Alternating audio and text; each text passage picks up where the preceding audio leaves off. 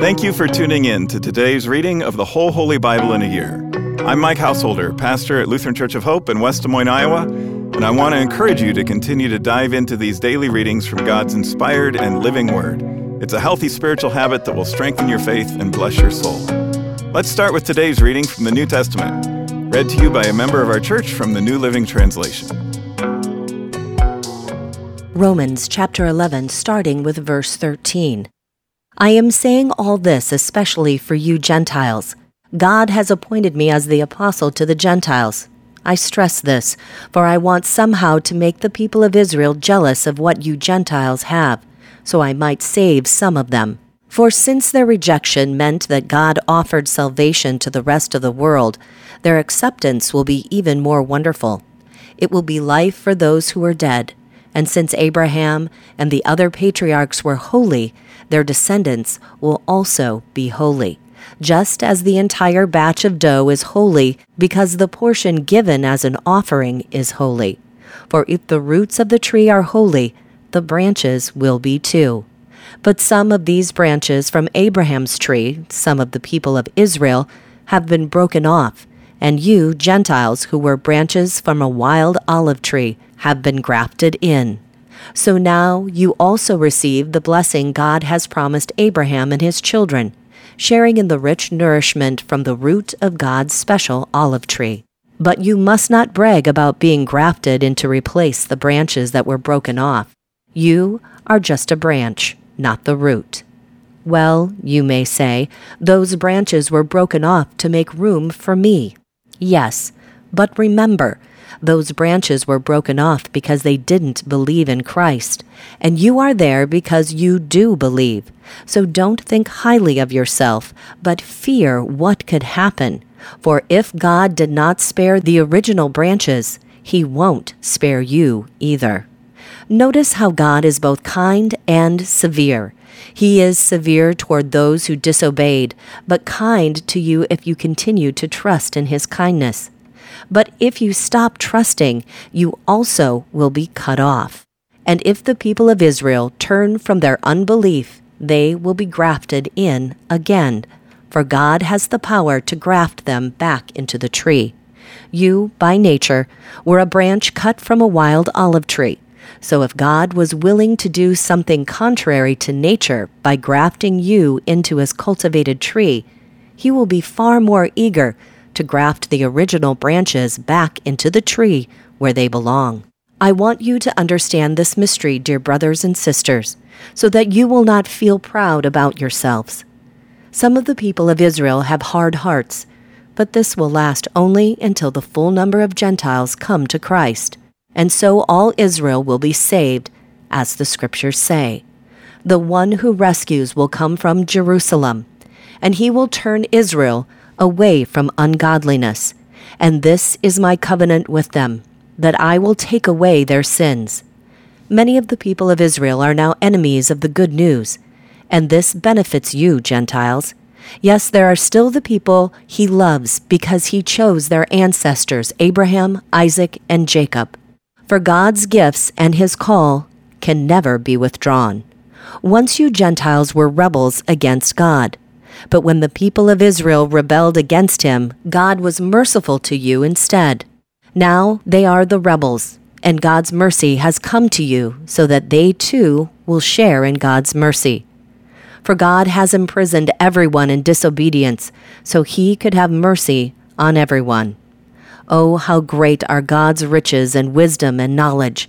How impossible it is for us to understand his decision and his ways. For who can know the Lord's thoughts? Who knows enough to give him advice? And who has given him so much that he needs to pay it back? For everything comes from him and exists by his power and is intended for his glory. All glory to him forever. Amen. That was our New Testament reading for today. To learn more and better understand these daily Bible readings, join us for worship at Hope on weekends, where we'll preach on the assigned readings from the previous week and tune into my weekly podcast, Pastor Mike Drop Live, for a more in depth discussion of the passages from Scripture that we're reading. Our goal isn't just that you know what the Bible says, but that you'll learn to live it out in daily life.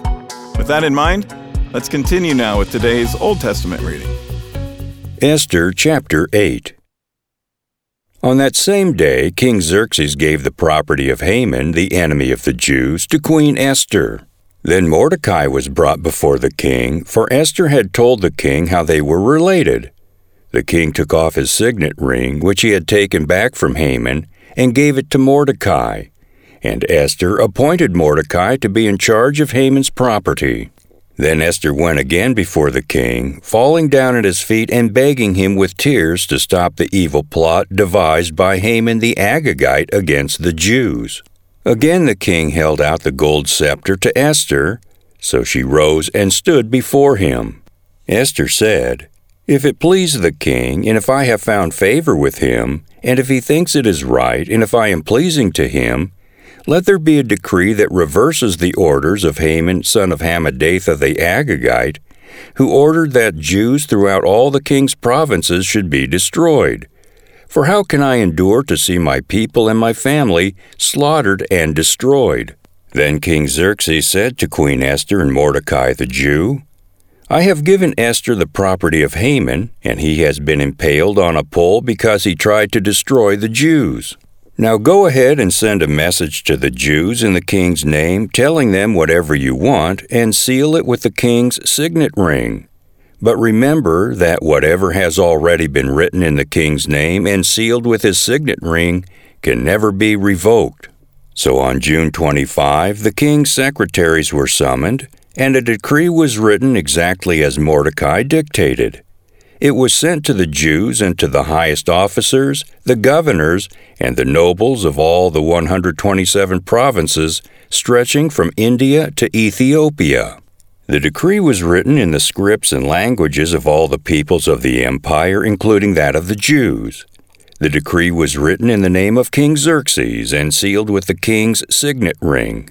Mordecai sent the dispatches by swift messengers who rode fast horses, especially bred for the king's service. The king's decree gave the Jews in every city authority to unite to defend their lives.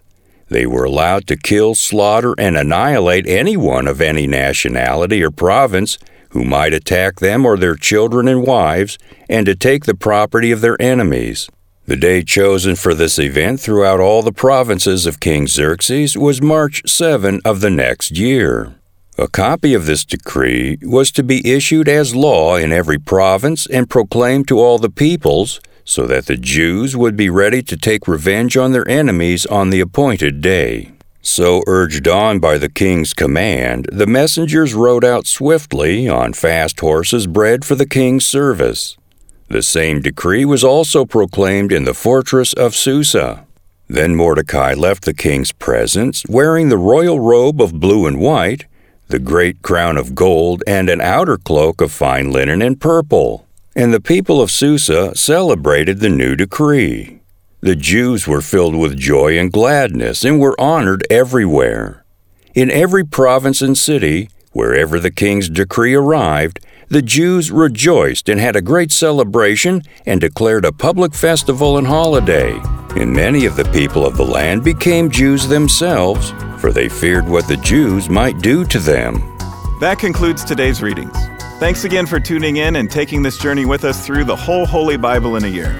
To more easily find this daily Bible reading podcast, hit the subscribe button.